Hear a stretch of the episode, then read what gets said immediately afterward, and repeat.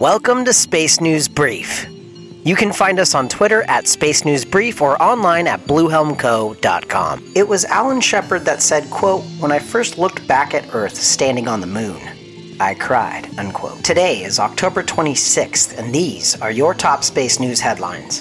Small launch vehicle developer ABL Space Systems announced October 22nd that it has started a series of static fire tests of the upper stage of its vehicle, putting the company back on track for a first launch in 2021. The company said it performed integrated stage testing of the upper stage of its RS 1 vehicle at Edwards Air Force Base in California. That test includes fueling of the stage, refining startup sequences, and firing its single E2 engine. The company expects to ship the first flight version of the RS 1 first stage from its El Segundo, California headquarters to Vandenberg Air Force Base by the end of the year for a launch attempt in the first quarter of 2021. The UK Space Agency announced October 22nd that it backed a proposal by Lockheed Martin to shift its planned UK Pathfinder launch mission from Space Hub Sutherland in northern Scotland to Shetland Space Centre on the island of Unst in the Shetland Islands.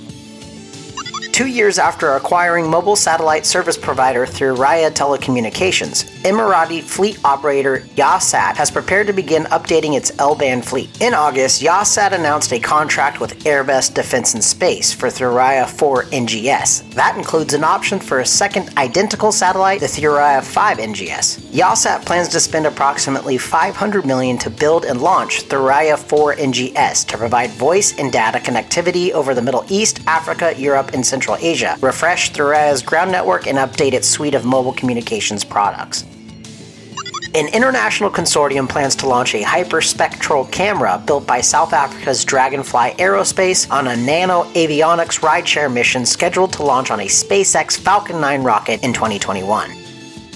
Two young Chinese rockets have secured deals with the local government for the establishment of major vehicle research and production facilities in China. You can find out more about the details of that story by clicking on the show note link in Story 5. Axiom Space hopes to soon finalize its first commercial mission to the International Space Station, scheduled for late 2021, as it continues development of a commercial module for the station. That mission is expected to feature three customers, along with one Axiom astronaut, Michael Lopez-Alegria, a former NASA astronaut. Now, Axiom has not disclosed who the customers are, although there has been widespread speculation that they will include the actor Tom Cruise. NASA previously confirmed it had been in discussions with Cruise about shooting a movie on the station.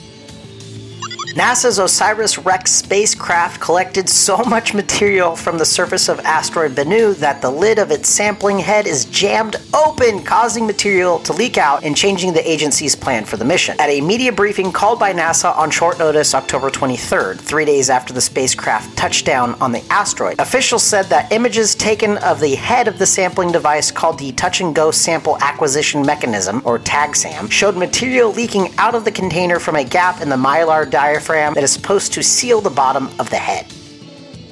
S&B is brought to you by Statistically speaking, about 49% of you might wear bras. I'm not going to sit here and pretend I even know what I'm talking about when it comes to them. However, our new sponsor, Hope's Chest, does. Since 2009, they've specialized in helping breast cancer survivors and those who've had reconstructive surgery, breast augmentation, and reductions. They also help those that are well endowed, itty bitty, athletes, moms to be, and those who have suffered from fibromyalgia. So if you have a problem trying to find the right fitting bra, head over to hopeschest.com for a unique bra fitting experience. They're going to help you find the perfect fitting bra for you. Once again, head over to hopeschest.com or give them a call at 714 797 9996. Law and policy and other events in space. President Trump signed the PROSWIFT Space Weather Bill into law October 21st. And if you want to read all the pros and cons about the Space Weather Bill, click the link in the show notes. Intelsat rejected a $1.8 billion claim filed by SES regarding the breakup of the C band alliance, arguing instead that SES's action cost Intelsat more than 1.6 billion in potential C-band clearing payments. SES filed the claim in July in U.S. bankruptcy court for the Eastern District of Virginia, where Intelsat filed a Chapter 11 bankruptcy in May. SES argued that Intelsat violated the agreement among the members of the C-band alliance in February when it lobbied the Federal Communications Commission for a larger share of the payments it's offering to satellite operators for clearing a portion of C band spectrum for terrestrial 5G services. I guess we'll see how that one plays out. The Space Development Agency in recent months acquired 28 satellites that it plans to launch in 2022. It is now preparing for its next big procurement of 150 satellites to be launched in late 2024. Tranche 1 is envisioned to have approximately 100 to 100 space vehicles developed and manufactured by multiple vendors and to be launched in the late fiscal year of 2024, says the SDA request. Tomorrow, October 27th, Tuesday, the first Italian Space Agency workshop on astrobiology is being held. The link is in the show notes. Wednesday, October 28th, is our next launch. A Rocket Lab Electron rocket is scheduled to launch from New Zealand. In the fun section, I have two items. The first one is entitled Space, the next great market opportunity. That is an article about obviously business and space. And secondly, I have a link in the show notes that will take you directly to NASA's website where you can sign up to be an intern. You heard me right. An intern at NASA. How rad would that be? Some people might like it, so uh, head on over, check it out. Yeah, so I apologize. I have not been here since last Wednesday. Uh, you know, just things going on. And uh, in addition, today, if you live in Southern California, which is where I live, and uh, you're in Irvine, they are evacuating because we have a fire above us. So please be safe. Keep the news on, keep a watchful eye out. I ask that you guys please subscribe, rate, and review. Click on the notification bell on YouTube or just click follow or subscribe wherever you are consuming this podcast in whatever platform you're using.